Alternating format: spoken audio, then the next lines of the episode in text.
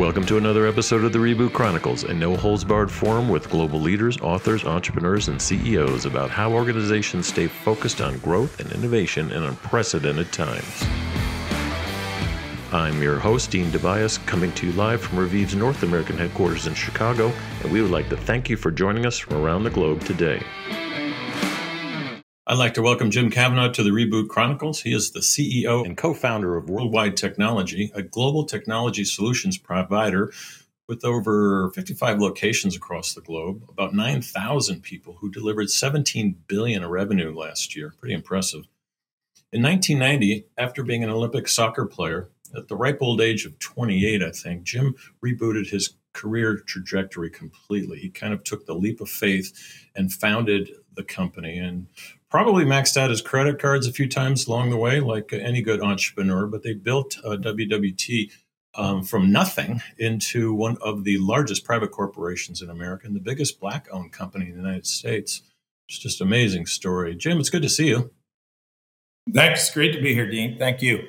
Yeah, the um, I just uh, I don't know where to start with you because you know I'm I'm from the heartland. There's not a lot of heartland companies that are a still private and b you know approaching 20 billion dollars in uh, in revenue. So it's uh, everyone would love to hear how you did that. So we'll try to kind of get some of that in along the way. You've uh, you've got a lot of you know good values and and and approaches to business. I think i found one of your quotes that said uh, you know don't don't look back. And I, I i view that as such good common sense but i'm not sure um, all of us do that you know? It's like uh, so what if you had to point to something that you know got you you know to where you are, what what do you think it was?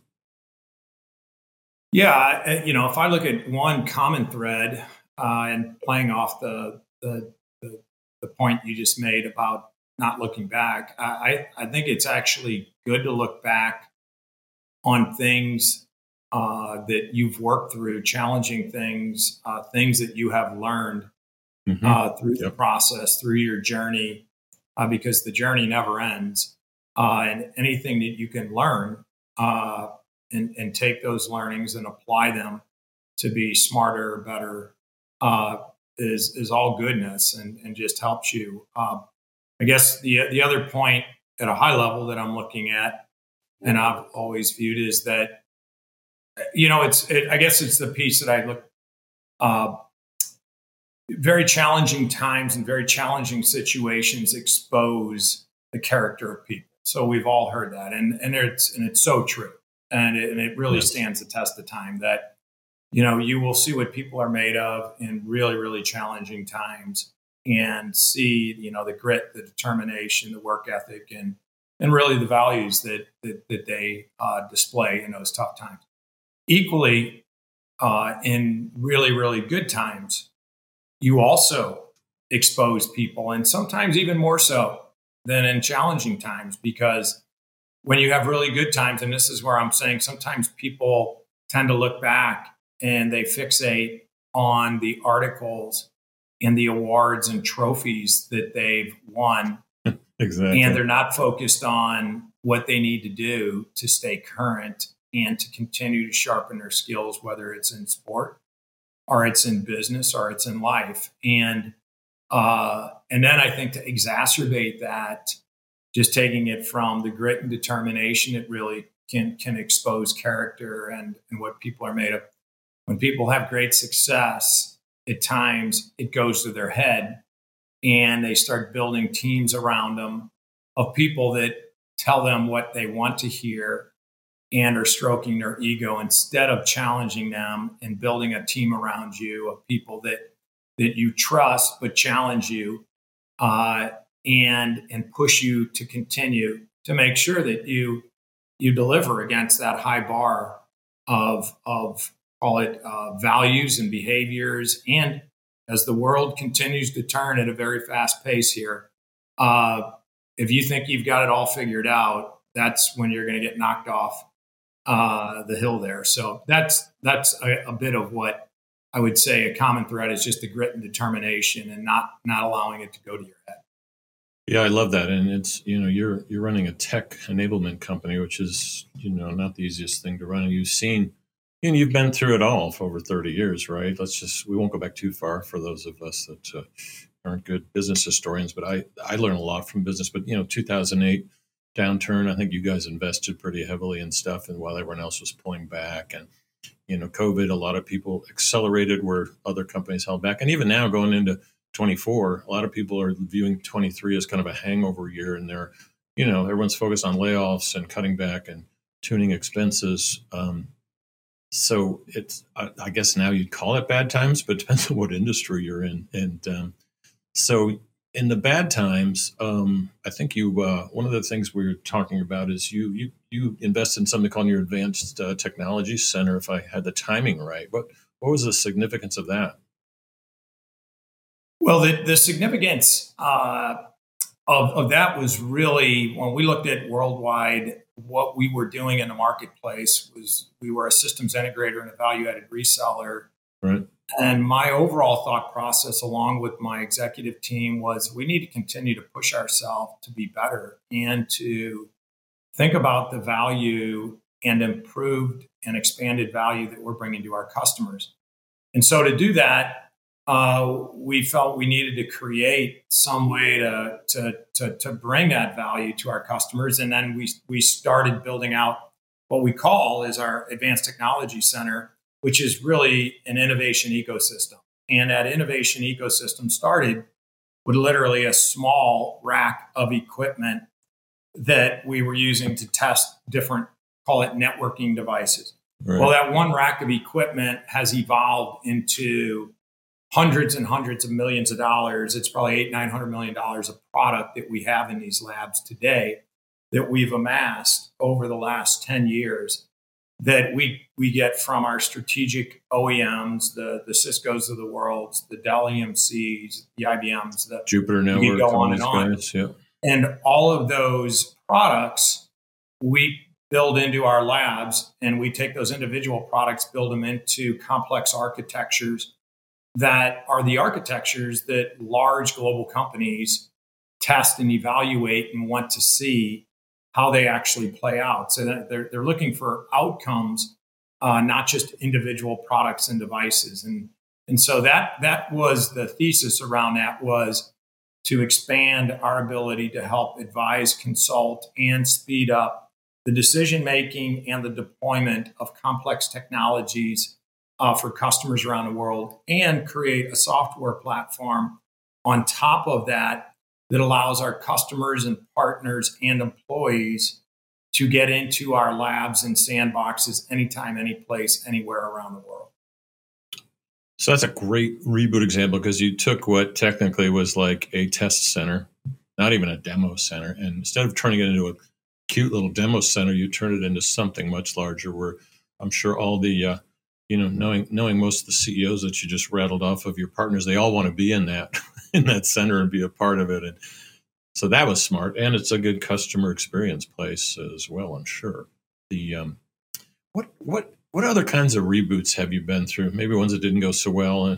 Um, you've been through a couple couple of down downturns. Is is it easier for uh, like a VAR and a systems integrator to recover than uh, given that a lot of the expense is variable versus the hardcore manufacturers who are they're making decisions right now about what to do, you know, capacity wise, supply chain, all that stuff.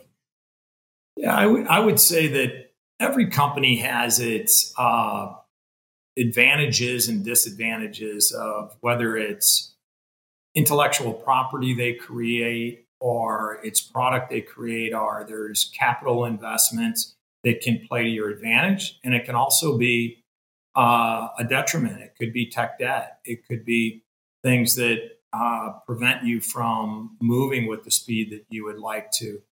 But I guess I would frame it up uh, one way. It's kind of interesting. Uh, just this morning, uh, you know, uh, a friend of mine who's also the CEO of Cisco, Chuck Robbins, mm-hmm. was on CNBC, and Chuck and I have talked about this over time. And Chuck actually he he he voiced this on CNBC today.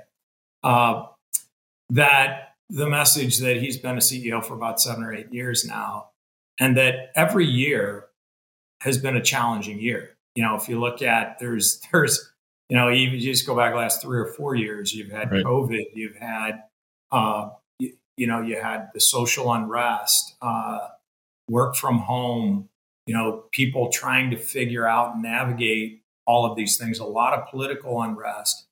You, you have the war, you know, in, in Ukraine and Russia. There's there's just a number of political and macroeconomic things that have happened.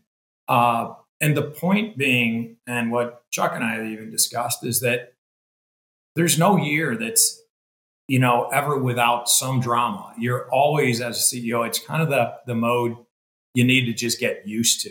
Uh, right. right. And you know, when I look at personally, go back uh, over 30 years now, being in a position of leading a company in uh, the CEO spot, you've got to constantly be on your toes, and, and you you have to be pushing yourself uh, to to never be complacent with what's going on, and be trying to the best of your ability to anticipate what you see and, and, and what's going on in the market. And I think the best way to anticipate that is to, to be very inquisitive, to ask a lot of questions, to make sure that you're listening more than you're talking. Uh, and you're also pushing yourself to be the best that you can be. So, you know, over the years, uh, especially in early years, you know, we could have and should have gone out of business multiple times because we really didn't know what we were doing in the early years as you know, starting up the business. And there were so many different challenges.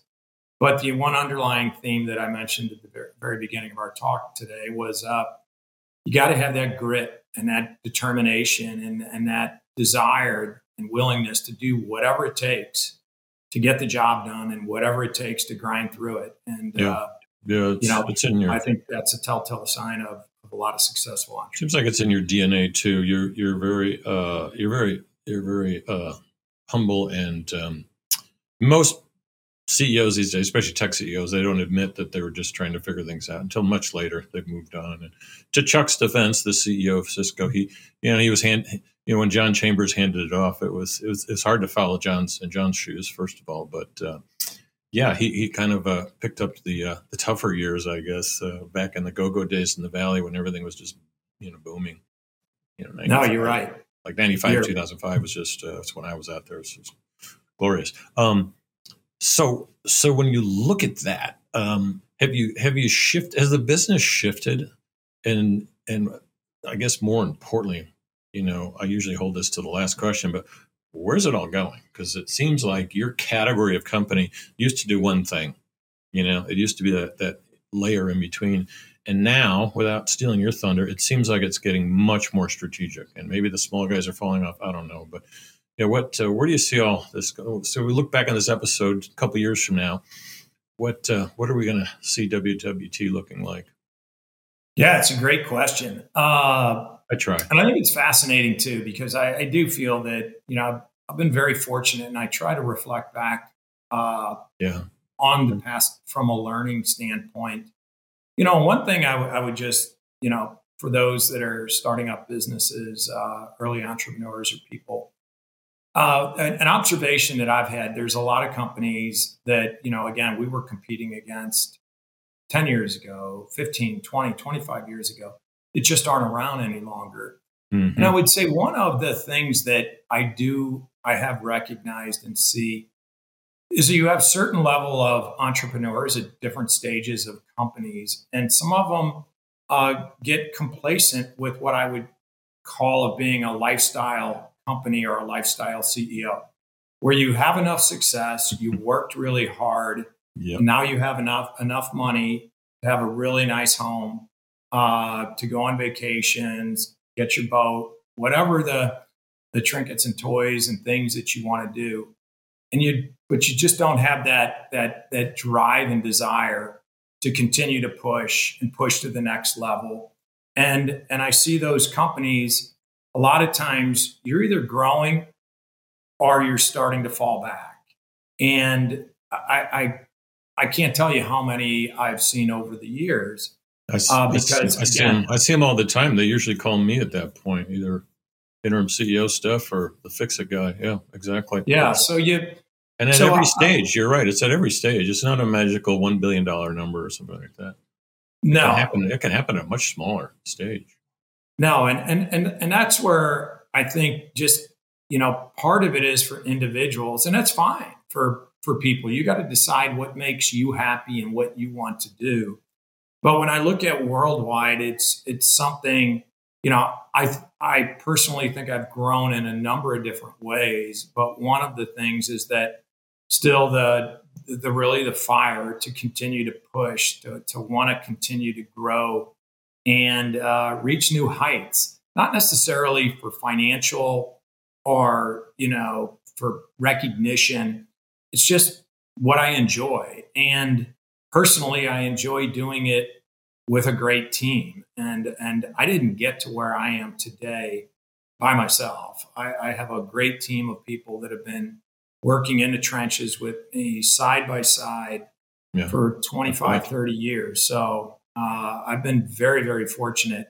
But to your point, where we're going, yeah, uh, we've got big aspirations, and we continue to push the company. To your point, Dean, that you know the value we bring to our customers and what Worldwide does today is significantly different than what we were doing even five years ago.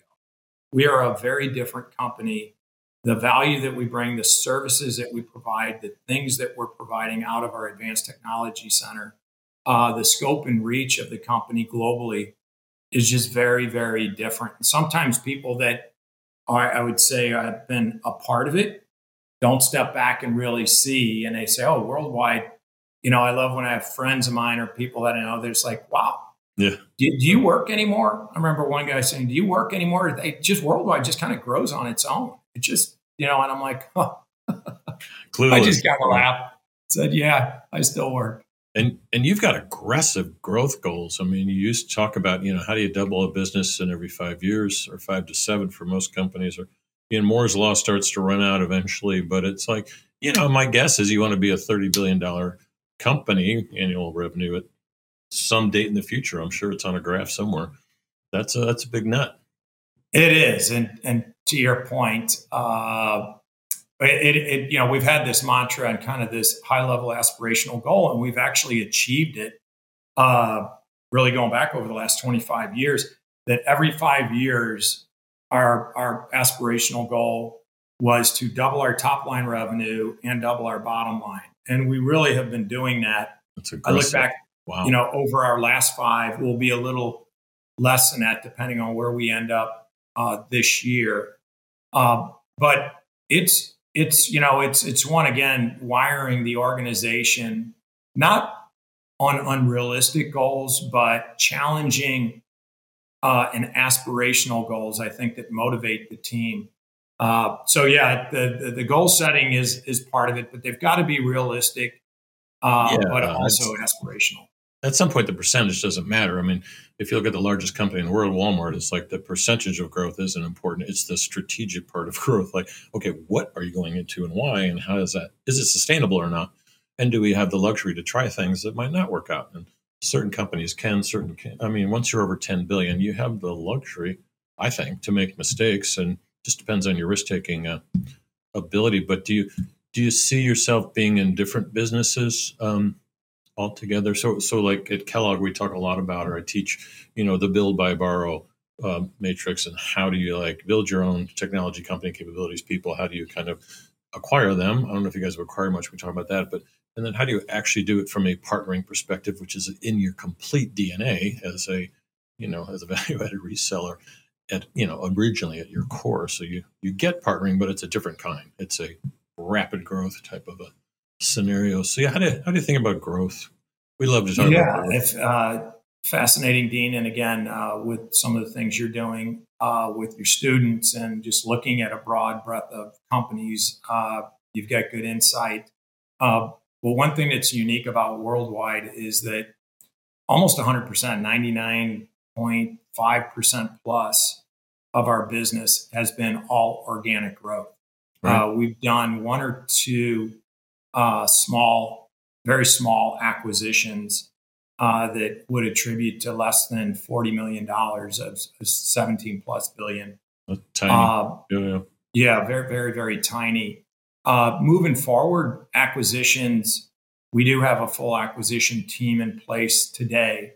uh, that we are looking at acquisitions along with our organic growth.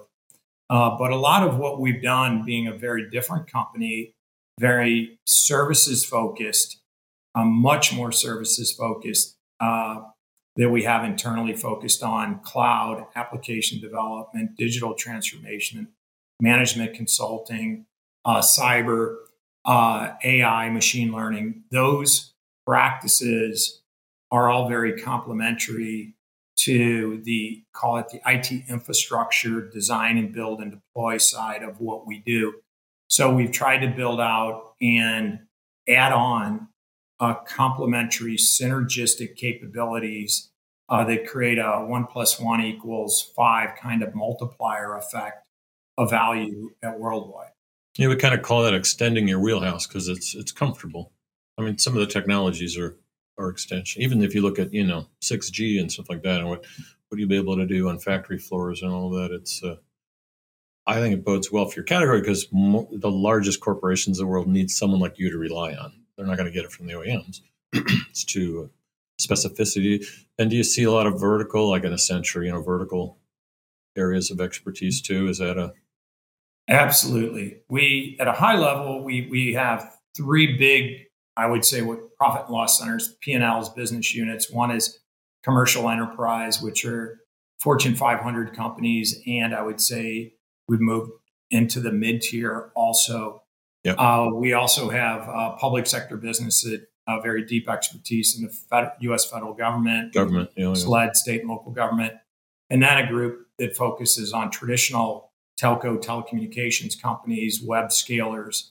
Uh, but within those sectors, we'll have areas that focus on uh, financial banking, uh, healthcare, sports and entertainment, manufacturing, uh, with with different vertical expertise in those areas. The, the nice thing, there's also things that uh, I would say are transferable across those enterprises. So you might have a large bank that you're building out a global network. Well, the U.S. Air Force may right. have similar uh, challenges in regards to building out their global network. And there's a lot of lessons learned. Uh, you know, you look at some of the fast leaders and uh, innovators around uh, customer experience around mobile apps has been fast food.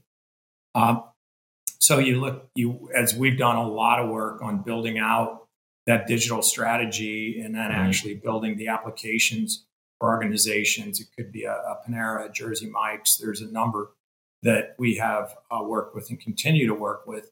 Uh, that all of a sudden now those you look at in the healthcare industry uh, you're looking at the same thing, looking at how do you create that differentiated experience for the patient, fan experience. So some of those general concepts and uh, applications are exactly. transferable but need to be customized to those vertical industries. Yeah, there's so much connected tissue, uh, so many different ways to go. There, we had the uh, CEO of Boeing uh, Global Services on. Now he runs defense, and he's uh, you probably know him well, but he he just loves getting that cross learning and you know what can we learn from matter so matter is an incubator we started in chicago right next to the 1871 incubator one of the largest in the world raised a few billion for medtech companies hardware hmm. devices that then need to operate in these 5 6g environments and and what but what you just said is the magic word it's like hey i care about my customers customers experience and if i can add value there that's that's a 30 billion dollar company because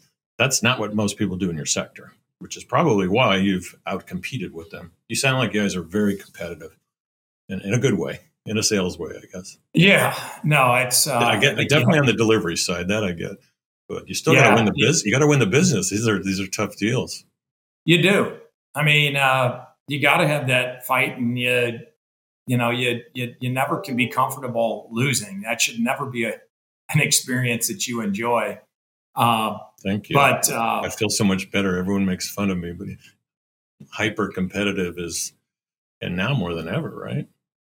Oh, it's and, and you know you, you, look at it and being it, you know, looking at things, looking at companies, looking at uh, transformation of businesses. But you know, it's obvious. You know, you go back 20, 25 years, you go back 15 years the number of call it leading companies in the S&P or the Dow, you know, those companies are transitioning so much faster. You know, you go back 30 years, you look at companies that were there and it would sit on that. It would be the same companies for 20, 30 years. Well, right. that's not the way it works. Uh, you know, that, that, that you're seeing so many companies that really weren't around 10 years ago are now the companies that are leading the charge. Uh, yeah, the ones that are going to continue the, uh, and it's compressed the amount of time people are on the S and P. A lot of people ex, they over exaggerate that data. I have the slide somewhere here. Um, you know that it's all these companies went out of business. Not so much. A lot of them consolidated, but they basically have lost their influence. They they they've lost their mojo, if you will. So, you know, we we call it BFSs, big fat and slow companies, and the issue the issue in the connected tissue in that Venn diagram is irrelevance, obscurity, and decline. And some of your competitors that you know they're not household names, but they sure are in the tech industry. They're gone. You guys ran yeah. them over. You didn't have to buy them either. That's just, that's impressive.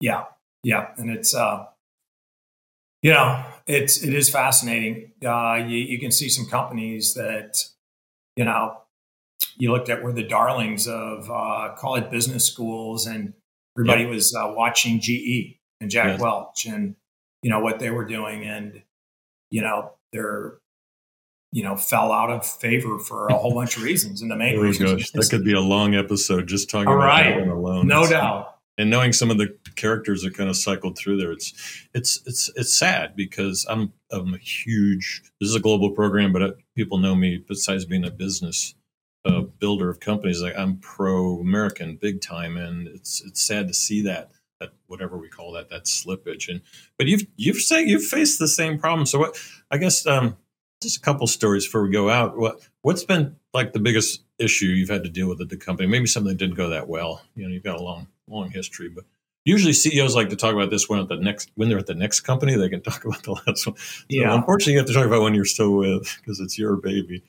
But yeah, yeah sometimes I, reboots don't go that well, and those to me are the great lessons.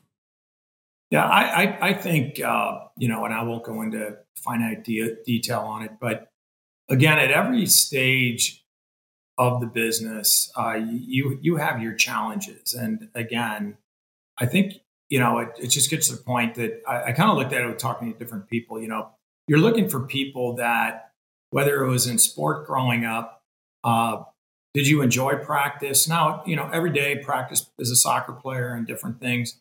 I actually enjoyed practice. I I I, wow. I did. I, I, was, you know, as I remember That's as a kid, rare. I was very upset when practice got rained out. And uh, I, I kind of look at it that you got to find people that do you run to work or do you run from it? Do you take pride in you know getting your hands dirty and digging in? And you know, as a CEO, you know you can't find yourself down in the trenches all day long, but you know what? You got to you got to be able to take some pride at uh, grinding it out and, and and working with your team.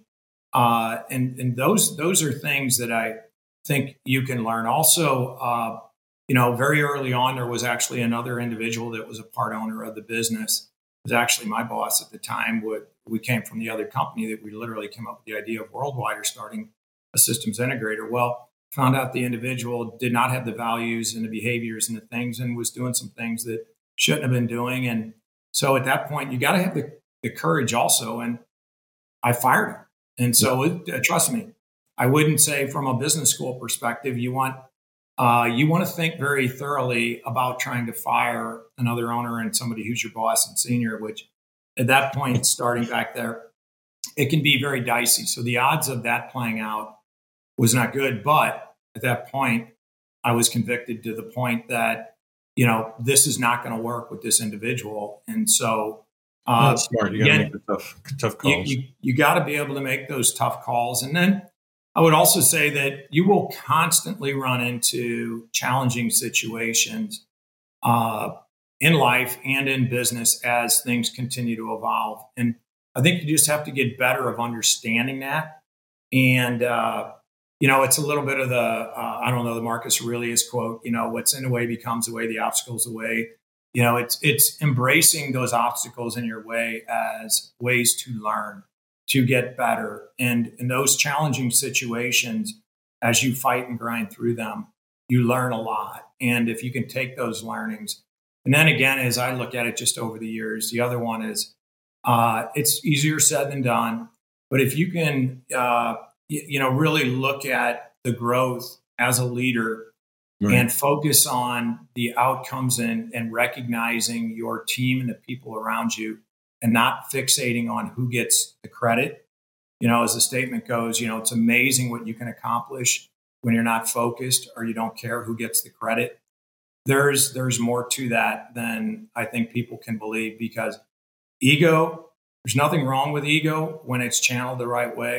Right. But ego can be a very destructive thing uh, and has destroyed, I think, a lot of successful companies, people, athletes, you know, because they've just let things go to their head. So that's where I would I, I look at though that is something if you can build into your mind as a leader uh, to to really focus on recognizing uh, the people around you who truly work with you to create the success. And again, I look at it personally. I get more recognition for things that you know, it looks like I've done these things myself. And I'm like, no, I've got great. I just people. I just threw a bunch of recognitions at you. I know you've got a massive team behind you, and I and I. It's one of the reasons you're on the program is like we know the kind of culture and and you know I look at rebooting companies. I just look at three things. They're big things, but it's people, platform, and passion. And you you you're checking all the boxes, but you're doing it with the the right approach and the right people's begins and ends with that. Jim, we want to really thank you for joining us today. It's been great. You've been listening to Jim Kavanaugh, who is the CEO and founder of WWT, which is Worldwide Technology in St. Louis. This is Dean DeBiase with the Reboot Chronicles. I want to thank you for joining us today. We will see you soon. My pleasure. It's great to be with you, Dean. Thank you. Thank you.